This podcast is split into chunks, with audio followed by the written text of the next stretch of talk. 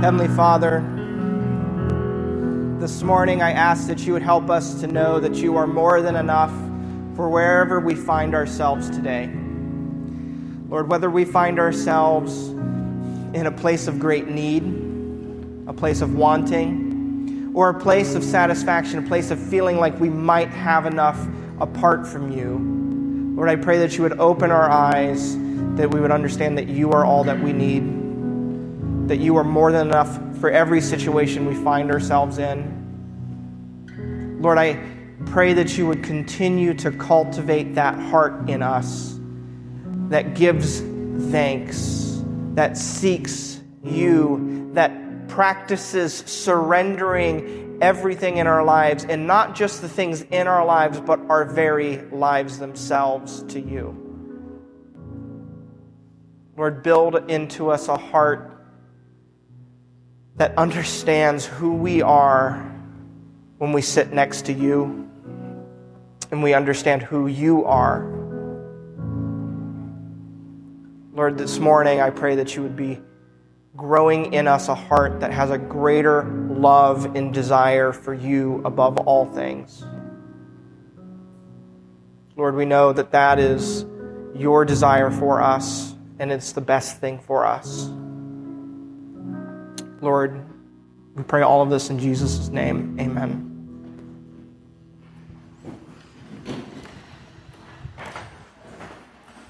Well, good morning, everybody. Um, I am, my name is Luke. I'm one of the pastors here at Conduit, and it's my privilege this morning to get to tell you all welcome home. Welcome to Conduit. We want to be a place, we want to be a church where we come to Jesus where we, where we find ourselves, not in a place where we all have to have it all perfectly put together, where we have to get all of our eggs, or is it ducks in a row, before we come to church, right? We're a place where we've all got places where God is growing and working in our lives, and we're all figuring out what it looks like to follow Jesus faithfully where we find ourselves right here and now. And so, uh, that's my heart for this community. And, and as always, we want to make room for you to be able to take whatever that next step is in following Jesus. If that's getting connected with a small group, if that's getting baptized, if that's having a conversation with, with me, a pastor, if that's um, you just kind of want to, or you want to get involved serving. If you ever so, like, you know what? I want to take one of those next steps. I want to do one of those things. We have these cards in the front pews in front of you. Fill one of those cards out and put it in silver bucket. We'll get that. That's an easy way for us to know uh, that you're here, and we'll be able to reach out to you and connect you and help you to take that next step. Now, next week is we're going to have church, just like we do every week, but it's going to be a little bit different. Um, one of the things I was thinking about this this morning, right? Like we often we refer to this building, right? The bricks and the wood and the floor. We call this the church. Well, that's not really true. Actually, you are the church, right? Like, like this is just a building until you guys show up on Sunday, right? We are the body of Christ. We are the church. Um, so the church, we as the church are going to meet outside next week. Uh, we're going to meet underneath the tent. We're going to have just some time to kind of enjoy the nature, enjoy the beautiful season that we've been having this month. Um, and we're going to be out underneath the tent. Um, and so with that in mind, we're not going to be bringing the pews that you're currently sitting on uh, outside, so you need to bring your own chair. Uh, so if you don't bring your own chair, you'll be sitting on the ground just like uh, they did in Jesus' time. Uh, so, um, so uh, just a friendly reminder about that. But we also have opportunity for baptisms. We're going to be uh, baptizing a couple people next week, and we're super excited about doing that. Um, but if you yourself have not taken that next step of getting baptized, there's never a better time to do it than now. That's, that's my conviction. Whether you've been following Jesus for a little bit of time or a long time and you've not gotten baptized yet, I would love the privilege and the opportunity to celebrate what Jesus is doing in your life. So let me know. Come talk to me after service, and we'll get that set up. So I want to make sure that everyone has the opportunity to participate in that that wants to.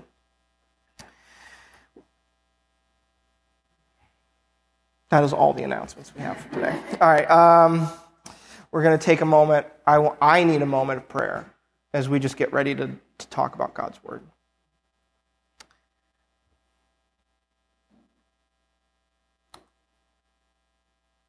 Heavenly Father, ask that you would help us to lean into you this morning, to hear your voice, to hear your word above all things. Lord, I pray that your Holy Spirit would be doing the work that only you can do. In Jesus' name we pray. Amen.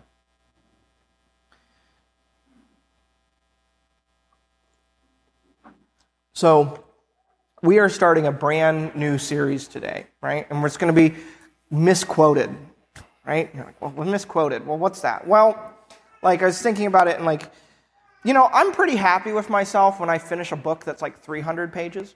Um, the book, the Bible's like usually like most most editions are like over a thousand pages, right? The Bible's a big book, right? Like there's a lot in here. Um, some of it's pretty hard to understand, right? Like there's passages I read and I'm like, I don't know what that means. Uh, I'm gonna have to study it a little bit. Um, and just like any big book, right? Like it, it can be kind of complicated. It can be maybe hard to remember all the pieces of it, and maybe easy to misquote, right?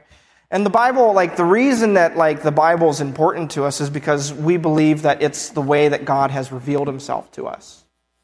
Right? Like if we believe that there's a God, we can't see God, so I can't just make up what I would like to think about God, but God is rather he has told us about himself in this book. And so this is a pretty important book when it comes down to it, right? We want to be making sure that we understand this book correctly, because in doing so, we begin to understand God. It's God's primary way of speaking to us in our lives. And so when we begin to misquote that book, when we begin to misquote, misunderstand passages in the Bible, we can maybe we can run into some pitfalls. And I was thinking about this, and there's kind of like there's like two ways that we can misquote the Bible, right? First is, and this one is kind of a little bit more humorous, but like we, we tend sometimes to think that there are quotes that are in the Bible that just actually aren't there, right? Made up Bible verses that are in second hesitations. Um, right? Uh, like, like a couple of these. Uh, one, of my, one of my favorites is whenever God closes one door, he always opens another. Uh, I think I think that's the nuns in the Sound of Music. Um, that's it's not it's not in the Bible. You will not find it. Um, another one is God helps those who help themselves. It's not in there. Uh, cleanliness is next to godliness. It's not in there either. I think that one's from like a like a early 1900s book on like proper manners and washing your hands or something like that. Um, so that's like, those are things that are just not in there. Actually, I want to, I want to do like a, an experiment right now. I want to do, so all of you who are tech savvy or feel comfortable using a smartphone, pull out your smartphone uh, and open up Google, open up your search browser. I'll give you all a minute. Not very often does the pastor encourage everyone to get onto their phone in the middle of the sermon. Um, but pull up your Google browser, your search engine, and type in John 14, 8. Right? John 14, 8. When you've searched that, hit the images button so that you can see the images. So you're like doing an image search for John 14, 8. And when you do that, I'm seeing everybody typing away, little thumbs, tip, tip, tip. Um, but go ahead and we're going to put up a picture. When you do that, you should see about more than half of the images that show up on this uh, this Google search should say this or should look like this image that's up, going to be up here on the screen. It says John 14, 8. If God is all you have, you have all you need. About half of the images that you see on Google will say that. That sounds really great, doesn't it? It's too bad that's not what John 14, 8 says. the next slide is actually what John 14, 8 says. Go ahead and let's see that. Philip said, Lord, show us the Father, and that will be enough for us. It's, it's not the same. Like, actually, like, it's not even what the passage means, right? Like, like Philip is saying, like, Jesus, like, we don't believe in you. Like, just show us, like, show us the Father and then we will, we will believe. He's not talking about being sufficient in God. So, Google, like that little Google search, half of those images are just flat wrong. Um, like, I looked, I tried to find translations that, like, said something close to that they don't. So I don't know if like that was someone's sermon point and then they just like put the verse underneath of it and it's just been repeated throughout, you know, the internet because the internet just tends to repeat things over and over. It never goes anyway. But that's an example of a misquote of thinking that there is a one thing that's in the Bible that's not. And it's not that that sentiment is all that particularly bad. Like that'd make a good sermon topic, but it's just not what John 14, 8 says. So um, it's kind of, you know, that, that, that's one way we can misquote the Bibles. We maybe think that there's some things that are in the Bible that just aren't there. And then the other way we can misquote the Bible is more to uh, misunderstand the Bible, right? We see a verse, we read a passage, we actually get it right, get the words right, but we misunderstand the meaning of it or we use it in a way that seems to indicate that we don't understand it. I was thinking about this and like it's kind of a big deal, right? Like we the, the, Bible if it's that important, right? We should make sure we understand it because we don't want to be walking around with a misunderstanding of something that's actually supposed to be true. And uh, some of you who know me or taken our front door class or just hung out with me long enough know that I love the comic, the Sunday strip, uh, Calvin and Hobbes. It's my favorite Sunday strip.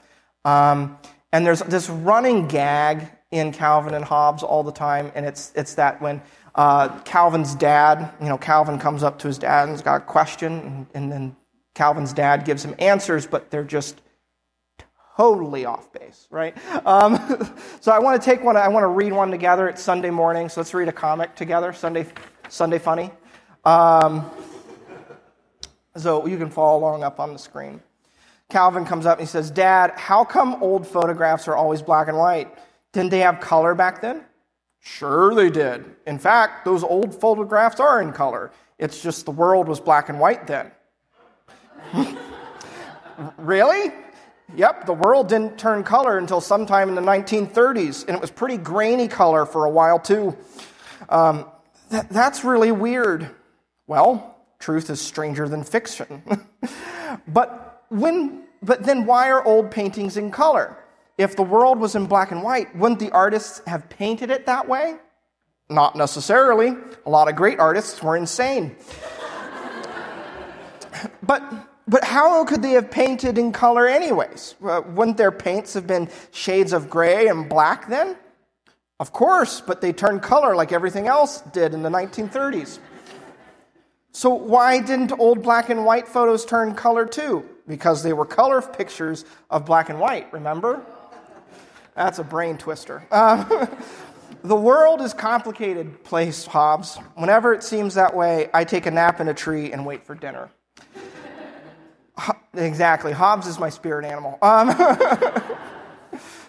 that describes my uh, afternoon. Um, right? But like, that's funny. It's humorous. I can't wait to do that maybe to a kid someday. Uh, actually, actually, um, actually, I did do this. I did. Do, I did this to my uh, brothers in one way, um, unintentionally. You know, like my brothers. I'm, I'm the oldest of four, so I, I had some fun with my younger brothers, and I would, you know, I'd get up there and I'd like, hey guys, like you know, I could crack my nose, right? Like if you've ever had an uncle that does that.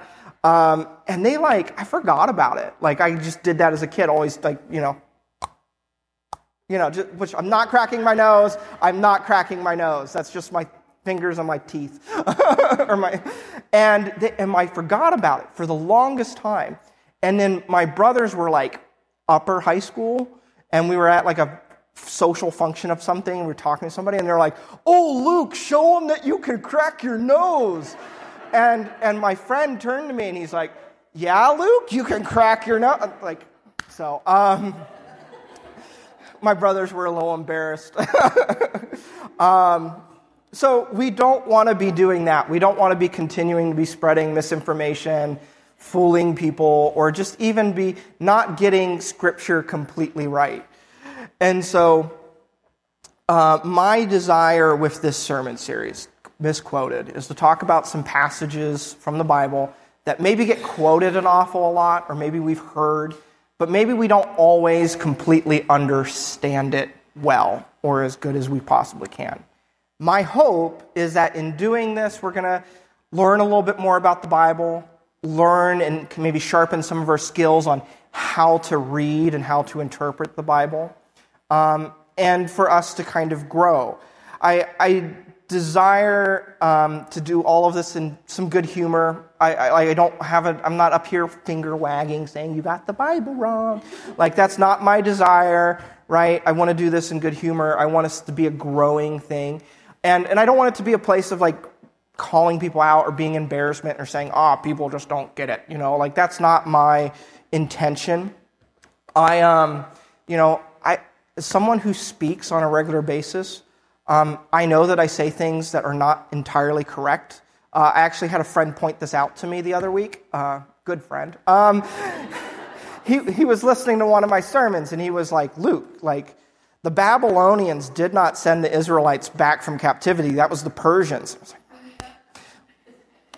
I, like, so I thought that was a big mistake. But, like, um, so, you know, a good friend will kind of, you know, correct you if you, you're like getting something wrong. But, so my desire for this is not embarrassment, but it's for growth, right? It's for us to learn how to use the Bible a little bit more better. So, what's the passage we're going to talk about today? we're going to talk about Jeremiah 29 11. Right? So we're going to be looking at this passage. We've got it up here. You can turn to it in your Bible, it's in the Old Testament. Uh, we finished our series on minor prophets, so you thought maybe we'd be done with prophets, but nope, we're going to read another prophet. Um, Jeremiah 20, 29 11. If you don't know that reference by heart, I bet you've heard this verse anyways.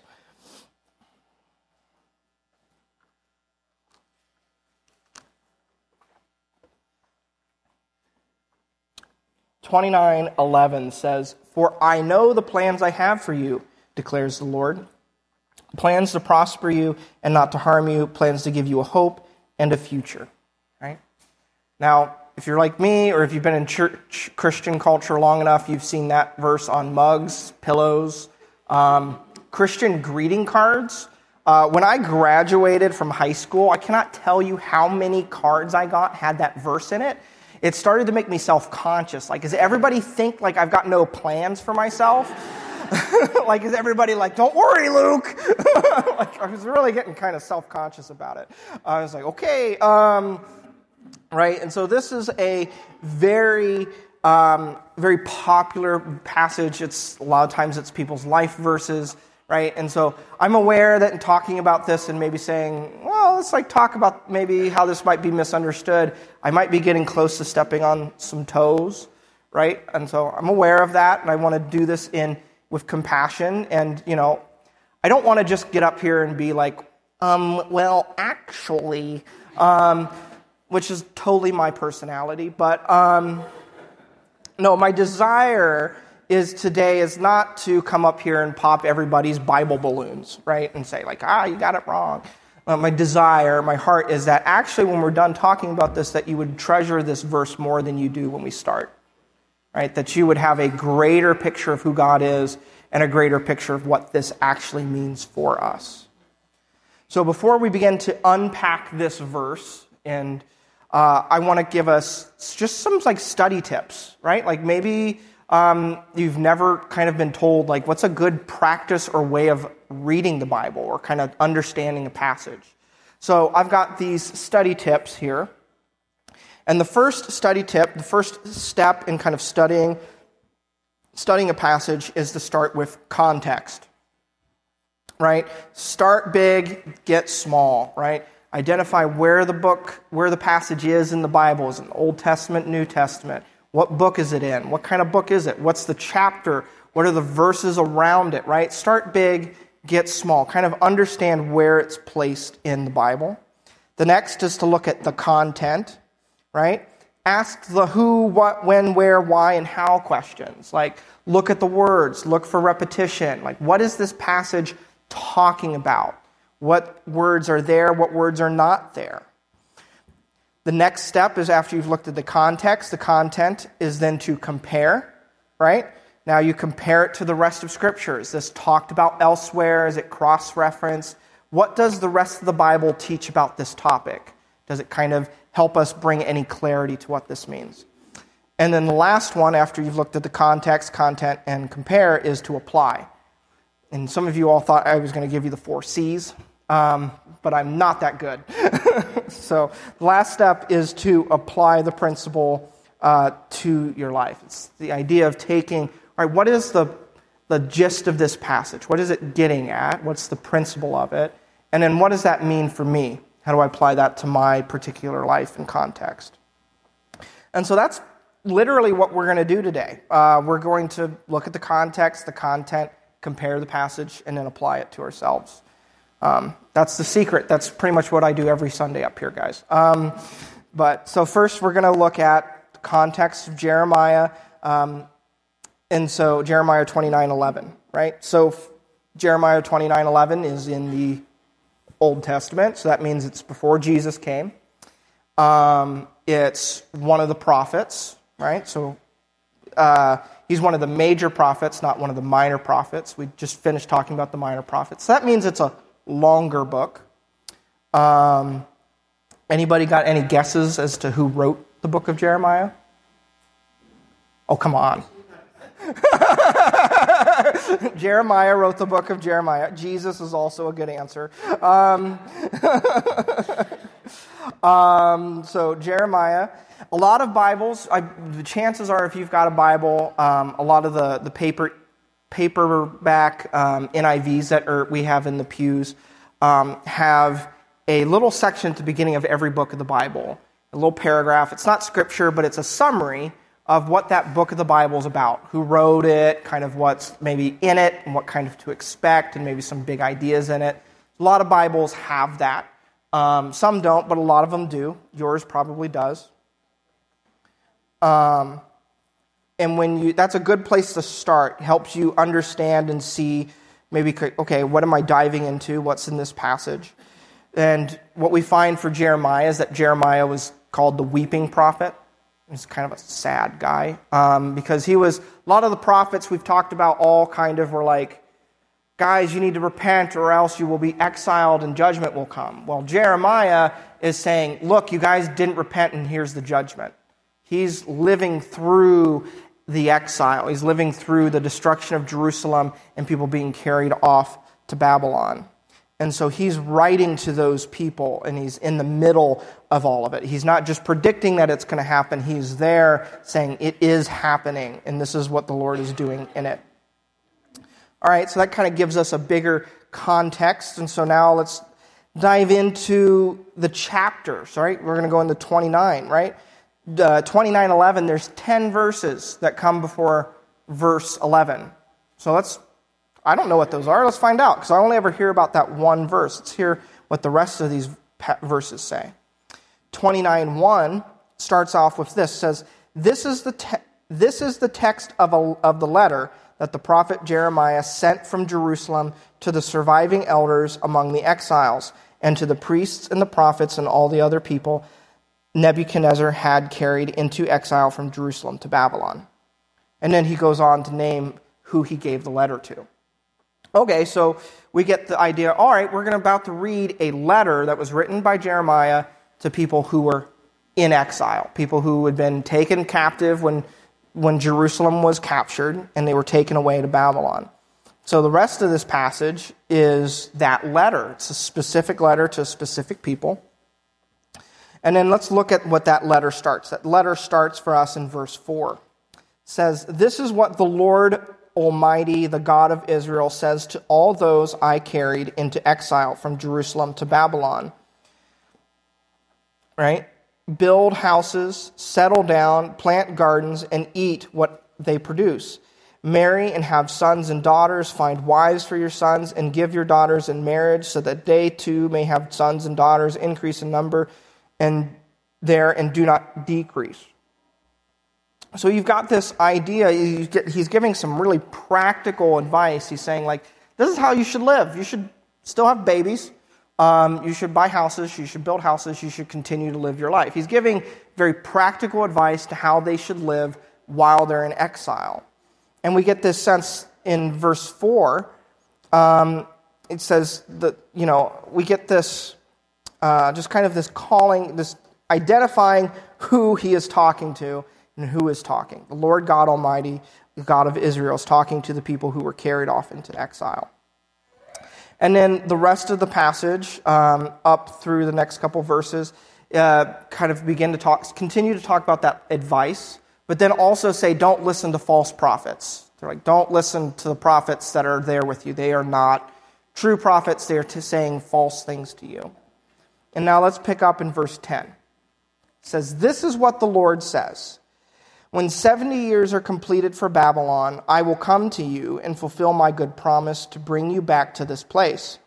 For I know the plans I have for you, declares the Lord plans to prosper you and not to harm you, plans to give you hope and a future. Then you will call on me and come and pray to me, and I will listen to you. You will seek me, and you will find me when you seek me with all your heart. I will be found by you, declares the Lord, and I will bring you back from captivity. I will gather you from all the nations in the places where I have banished you, declares the Lord, and I will bring you back to the place from which I carried you into exile. I would like to point out that verse 14 doesn't get put on pillows very often. Right? Like, well, why? Well, it says that the Lord banished them um, and that the Lord carried them into exile right? As we begin to kind of look at this whole passage, we begin to kind of see, oh, there's maybe a bigger picture that verse 11 fits into, right? And we're like, oh, well, is verse 11, like, what is, how does that impact it? So we've kind of looked at the context, everything around the, the verse. Now let's look at the content. I want to notice some repetition. Um, things that are kind of repeated over and over again in this passage. The first thing is this idea that the Lord carried them off into exile. We see it in verse 4. It's the Lord God of Israel says to all those, I carried into exile from Jerusalem and Babylon. Right? And then that's all, again, that's said twice in verse, chapter, verse 14. It says, I um, will bring you back from captivity. I will gather you from the nations and places where I have banished you, uh, and I will bring you back from the place which I carried you into exile. So there's this continued repetition of God being the one who put them in exile in the first place. Okay. And then there is a repeated theme of prosperity. When we go back to verse 5, verse 5 says, Build houses and settle down, plant gardens and eat produce, eat what they produce. Marry and have sons and daughters. Find wives for your sons and give your daughters in marriage, so that they may too have sons and daughters. Increase in number and do not decrease. Also, seek the peace and prosperity of the city to which you have been carried into exile. Pray to the Lord for it, because if it pro- prospers, you too will prosper. Right? There's this repetition of the word prospering, of seeing of seeking the good things in life, of growing, and the Lord blessing that. And that is carried over in verse 11, the verse we're talking about. And then the last thing that I see repeated in this passage, in verse 8, says, um, Yes, this is what the Lord Almighty God of Israel says Do not let the prophets and diviners among you deceive you. Do not listen to the dreams you encourage them to have. They are prophesying lies to you in my name. I have sent, I have sent um, I have not sent them, declares the Lord. And then if we were to go verses 15 through the rest of that passage, it details how God is going to punish those false prophets. So as we begin to zoom out from just verse 11, we begin to think about all the different things around it. We've got these themes of God being the one who brought judgment, who is promising future blessing. We've got God desiring for them to not listen to false prophets, not worship false gods. And he's got this desire for them to, um, to prosper, but in the context of all of those things. When we read 10 through 13 again, how does that make the rest of the, make that passage feel to us again or sound to us. This is what the Lord says when 70 years are completed for Babylon. So there's going to be a time 70 years. I will come to you and fulfill my good promise to bring you back to this place. For I know the plans I have for you, declares the Lord plans to prosper you and not to harm you, plans to give you hope in a future. Then you will call on me. This part of the passage hits different for me after thinking about all of that. Then you will call on me and come and pray to me, and I will listen to you. You will seek me and find me when you seek me with all of your heart. Right? You begin to see, like, okay, well, God, God seems to maybe have a higher priority than the prospering of his people. So actually, it seems more like he cares more about their heart. Because why is he waiting? Why, why do they have to wait 70 years if he's got plans to prosper them? Right? Why did he send them and carry them off into exile in the first place if he's got plans to prosper them? Why put them in exile in the first place? Well, I think it's because the, the primary point of the passage isn't the prospering, isn't the blessings that God has for his people. I think the primary point of the passage is his people coming back to him, not listening to false prophets, not worshiping false gods, but truly having a heart set on Him.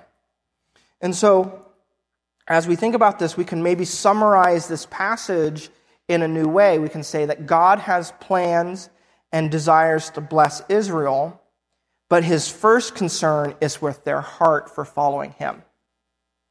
Right? So it's not that he doesn't have plans, that he doesn't want to bless them or prosper them. It's that he's got something also bigger in mind that he's got something very specifically tied for them.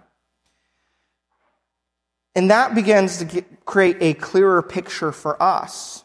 So let's then, so we've done the context, we've done the content, now we need to compare. All right, what is this passage? How does this passage compare to the rest of Scripture? I was thinking about what passage would be a good passage to compare this with. And another passage that came to my mind is a passage that sometimes might get misquoted. And that's Romans 8:28.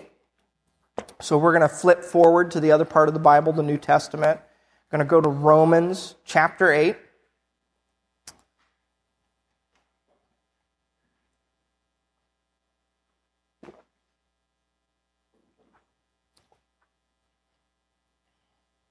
Romans chapter 8.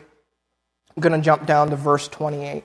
And this is a fairly, again, a fairly well known verse. And it says that, and we know that in all things God works for the good of those who love him, who have been called according to his purpose. That sounds like a really encouraging passage. God works all things for the good of those who love him. And one thing I want to point out, and sometimes gets missed when we maybe quote this verse, is that it doesn't say that God works, makes all good things happen to people who love him. It says, in all things. That all things means good and bad things. So it means good and bad things happen to people, but God has a purpose in it. Right? Let's like look, let's do briefly what we did in Jeremiah, do it here in Romans. So we know the book of Romans was written by Paul to Roman believers. That's why it's named Romans. Roman people who lived in Rome, and he is seeking to encourage them. If we jump up to verse 18, right? So this is um, this is also it's in the New Testament. So this is post Jesus. So talking about the gospel, talking about Jesus. And in verse 18 of chapter 8 says, For I consider that our present sufferings are not worth comparing with the glory that will be revealed. Oh, he just said present sufferings. Talking about suffering. For the creation waits with eager expectation for the children of God to be revealed.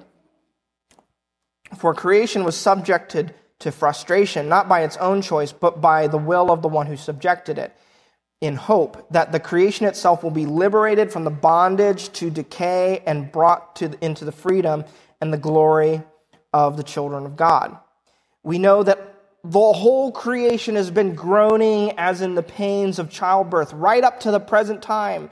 Not only so, but we ourselves, who have the first fruits of the Spirit, groan inwardly as we wait eagerly for the adoption to sonship, the redemption of our bodies. For in this hope we are saved. By hope that is seen, that is seen is no hope at all.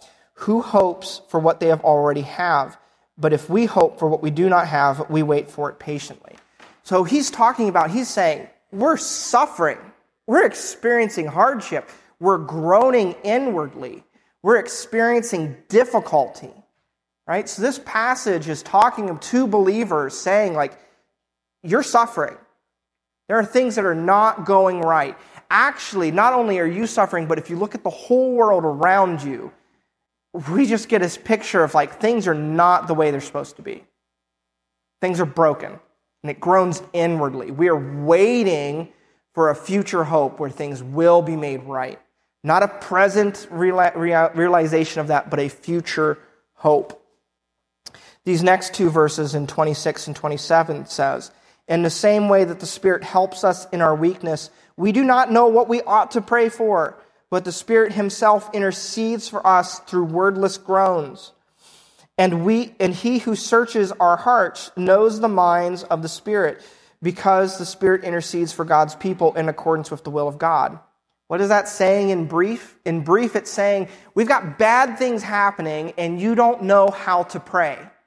You don't actually know what you should be praying for, but God's going to pray for you anyways. The Holy Spirit's going to be praying for you. And so we've got this thing. We are understanding. We don't understand. And so when we go to read verse 28 again, it says, And we know that all, God works all things for the good of those who love him, who have been called according to his purpose. So when we look at that, we begin to get this picture of like, actually, like we can know that God is working all things to good, but we don't actually understand what he's doing. Right? God is working in your suffering to bring about a good that is bigger than your understanding. Right? That is how we could summarize this passage. God is working in your suffering to bring about a good that is bigger than your understanding. Right? And so this is this passage that's much more complex than just like, "Oh, cheer up, it'll work out." Like that's that's not what Romans 28 is saying. It's saying, "Look, God is doing something and what you're going through is really hard. It's actually really painful. And God is going to do something through it and in it, but you just don't know what yet. We don't have that full picture. If we think about it, I, I think about it like a, a small child when you take a small child to go to the doctor's appointment, right? And I don't, you know, if you've ever taken a small kid to a doctor's appointment, like I hear that there's a lot of crying, right? And it's not always the child, um, right? Because like it's like no kid wants to be poked and prodded and touched and cold things put on them and pricked with a needle. Like that's not fun, right? And the kid's gonna cry. The kid's gonna freak out and it's like, "Why are you doing this to me? Leave me alone. I was fine. We're just here in my diaper. Leave me alone." Um, well, that's no fun. But like you as a parent and the doctor know, well, we've got something, we got a good for you. Like we're trying to take care of you. We have a bigger good for you than you can actually understand. Like trying to explain to like a two year old, like, no, like we need to do this. You need to feel the pain because this will make you feel better. Like, like the kid doesn't care. It's like, well, this is uncomfortable. I don't like it. I don't care if it's good for me, right? Well, the small child is us, right? Like that's us in relationship to God. Is we don't understand the good that God has for us. All we know is that right now it's really difficult and it's really painful.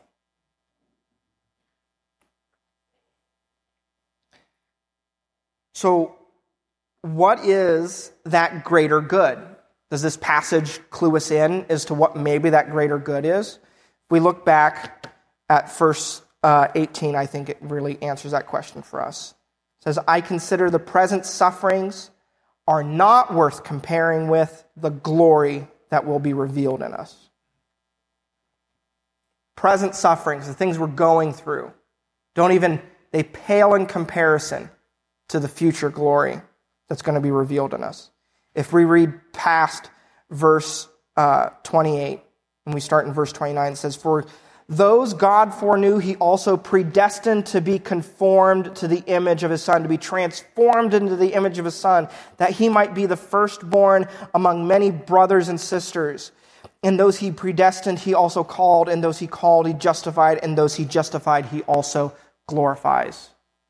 It's this picture of being conformed and being transformed to the image of God, and that bringing about a greater glory than anything we can imagine or understand. That's what we don't get, is that in the middle of our suffering, God's got something that is more glorious, more grand, and beyond our comprehension that we cannot see yet. When we look back at, ver- at chapter at Jeremiah 29, we begin to see that God's saying, like, look, I had to send you into exile because I needed your hearts. I could have continued to bless you in the land like I had been doing, but you continue to run away from me. I'm not willing to let you continue to run away from me. Jesus picks up this idea in Mark. I'm going to turn to the Gospels really quick. This is in Mark chapter 8. Mark chapter 8, verse 34. Whoops.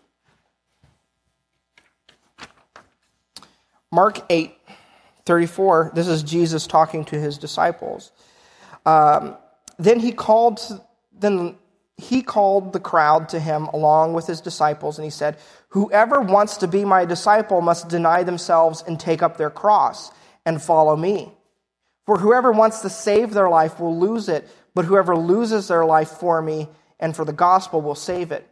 What good is it for someone to gain the entire world yet forfeit their soul? Right? What good is it for you to prosper and experience all the good plans that God could possibly send your way if you don't love God? If you're not actually following Him? God's saying, Look, like, I desire to prosper Israel, but I'm not going to because they've continued to run away from me and I want to get their attention. This makes me think of um, this, this is the point is that God is more concerned with your heart than he is your comfort. God is more concerned about your heart and your relationship with him than with everything going right in your life or things going the way you want them to. God wants good things for you. I absolutely believe that. But God wants your heart to be conformed like Jesus and to be following him and to be in relationship with him more than anything else. This makes me think about um, one of my favorite quotes from the author C.S. Lewis. If you could put that up here on the screen for me. This passage is from the book Problem of Pain. It says, we can ignore even pleasure, but pain insist, insists upon being attended to. God whispers to us in our pleasure and speaks in our conscience, but shouts in our pains. It is his megaphone to rouse a deaf world. When we taste the good things in life, that's meant to say there's something better, that there's a God who made this and God's whispering to us, calling to us in that. But if God has to, He will use pain to get our attention. God is not willing to let you be comfortable and let you to continue to walk away from it into destruction. God cares more about you than that. Because when we begin to think about it, when do we pray the most? When do we seek God the most? It's not when I'm comfortable, it's not when everything's going well, it's when things are off the rail. It's when I'm incredibly aware of how much I actually need Him. It's when I realize I'm actually not self sufficient. I can't handle it all. I need Him. That's when we all of a sudden begin to see reality. The fact is, is that we always needed Him that much. We always needed to be relying on Him that much. We just let the comfort of the situation blind us to that fact. God has a higher priority and that impacts us. You wouldn't like like I'm not a parent, if you haven't guessed that yet. Um, but like, you wouldn't give a child a knife, right? Like, like a little kid, like three year old, you wouldn't give them a kitchen knife. Like if they were like in the kitchen, they're like, oh, I'd like to see you chopping some vegetables, and they were like, oh, I want to play with that. Do, do you hand them the cleaver? No, you don't, because like they, because they just a three-year-old with a cleaver just sounds like a nightmare um, or a horror movie. Um, and and what it what it is is is we say no, like we, we can't give that to you because your safety is a higher priority, and the kid probably would throw a fit if they really really wanted it, right? Like how many times have we seen kids throw a fit for a thing that they really want that they just cannot have that. Like no, that you're going to hurt yourself. Um, and so for us, similarly, God has a higher priority. God will not let us harm ourselves and not let us continue to run comfortably away from Him. Right? God's not willing to give you all the comfort that you possibly want and then just let you walk away from Him. That's not the God we serve. God loves you more than that. So, God is more concerned with your heart than your comfort. Or if we begin to summarize this principle, if we begin to really kind of crystallize, well, no, I would say that that is the main point. It's that God is more concerned with your heart than your comfort. And then the last thing I would say is that in the middle of your suffering, um, God is always present with you and working in your heart. Right? We begin to to apply this passage. We've got an understanding of what these two passages are saying. We get a picture of what's going on. We begin to get a picture that God is always with you in the middle of your suffering, and He's always working in your heart. This is, this is, this is the actual promise to hang on to. Right? When we look at Jeremiah 29 11, we see a picture of a God who definitely has plans, who has bigger plans than comfort, bigger plans than prospering. He has plans for holiness. He has plans for you loving and knowing Him to a greater degree. He has plans of in your life and being actively present with you. Right? God's people are in exile and he's like I'm with you. Like you will prosper in the difficult situation. And it's going to go on for another 70 years, but it's going to be good because I'm there with you. And there's an end product, there's something that's going to be birthed in your hearts that you don't quite understand yet. I have a bigger purpose. So we're not in exile, right? But that doesn't mean that we're not going through difficult stuff here, right? It's just it's not true. I know there's just there's difficult stuff in so many people's lives. Places where we're like, God, like, why is this pain here? Why is this discomfort here? Why is this suffering? Why is this trial here? Why? That's the question we always want to answer, right? We want to know why pain is happening. And I always tell people, it's like, well, the Bible has an entire book dedicated to it, to that question of why bad things happen to good people. It's a book of Job, right? And it's 40 some chapters long. Job, outstanding guy, has awful things happen to him. Some friends come along with him and they talk about and discuss why the bad things happened to him for about 40 chapters. And then God shows up in the last couple of chapters and says, You don't get to know why. A lot of times we like to take verses like Romans 8:28 and Jeremiah 29:11 and use them as bumper stickers and kind of just bumper stick them onto people's pain, people's suffering, people's situation, and say, well, God has good plans for you. God works all things to good as a way to kind of just like make it all comfortable. Say, oh, everybody got uncomfortable because really sad, bad things are happening, and this makes me feel things. And I don't like that. And so we'll just maybe quote a verse and just stick it on there and say, it's all good now. That's not true. That's not the passage, right? Neither of these passages tell us that we're going to know why a particular thing happened. But they do say that God is going to do something through the particular things that happen. Doesn't mean it's the reason, but it does mean that there, there will be something glorious on the other end of it, that there's something better. See, I don't think we want a faith of God, give me that, or God, make me happy. Right? Because that faith, like I could get up here and I could preach that message, lots of, but like, that's not going to do you any good. Because I know that that's not going to work out. That's not how life works out. That's not how my life has worked out. It's just not. I want a faith of God be with me, not God give me. I think that is a that's a faith that actually addresses what's going on in our lives. Not a faith of saying everything's fine, putting up a mask and pretending that we're all good, we've all got it perfectly together. No, it's an honest faith. And it's, it's the faith that's honestly represented in the Bible. That, that's what the Bible teaches, is that hard things happen and God's with you through it. Right? Jesus promises suffering. He doesn't promise an easy life. He tells you to pick up your cross.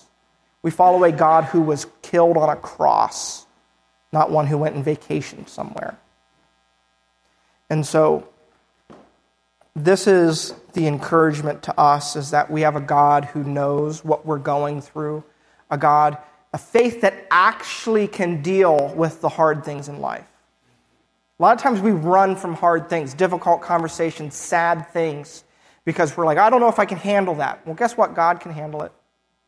Because God, God's there, God's in the middle of it. it. There are some of the hardest things in this book, right? There are some really sad parts of this Bible.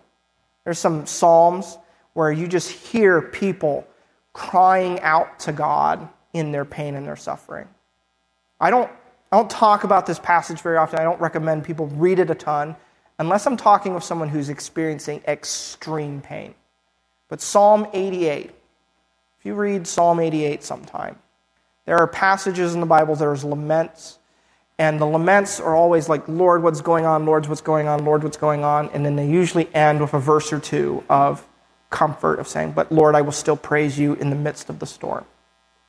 Psalm 88 is the one psalm in the Bible, the one lament that doesn't end that way. It ends with saying that darkness is my closest friend.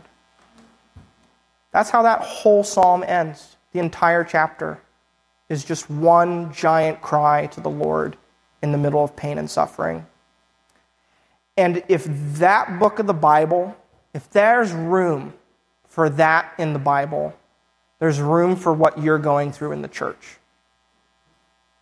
There's room for what you're experiencing in your life here.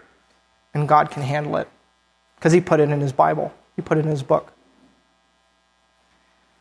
So I would encourage us to lean into what God has for us, to be seeking God, to be trusting that He is always working in the midst, always present, and always working in our hearts in a way that we maybe don't even understand yet.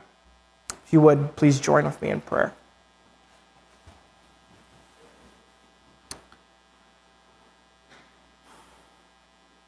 Heavenly Father, I ask that you would that you would draw our hearts to you. Lord, wherever we find ourselves, whether we find ourselves in a difficult place or in a place of comfort, Lord, I ask that you would not settle to leave us far from you. Lord, give us a bigger picture of what that glory is that you have for us. Help us to see that you will not be satisfied with leaving us in comfort if we're running away from you. Lord, thank you.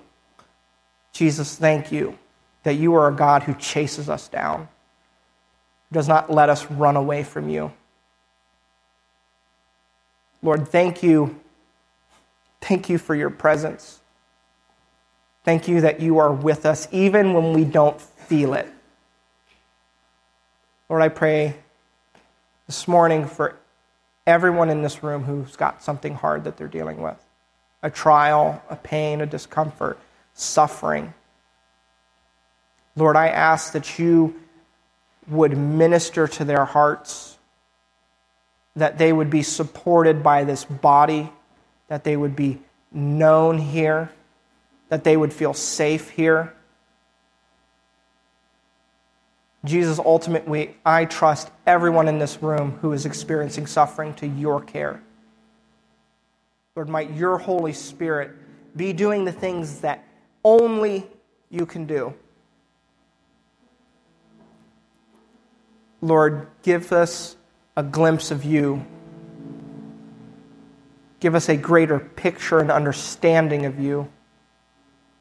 Lord, anchor us in the midst of our storm. Lord Jesus Christ, help us to fix our eyes on you ever more daily. Help us to rely upon you, not just when it's e- not when it's just hard, but when it's easy too. Help us to understand our need for you. And Lord, I ask that you would come through in abundance for us. Lord, help us to know and to lean into the truth, the fact that you do have plans for us, that you are working in our circumstances, that you are present with us, that our life is not just being tossed about, but that you are doing something in the middle of it. Lord, pray that you would give us faith that leans on you even when we lack understanding, even when we lack clarity as to what you are doing or what could possibly be doing in our life. Lord, I ask that you would give us a faith that reaches beyond our understanding. Lord Jesus Christ, I ask that you would make all this so. Amen.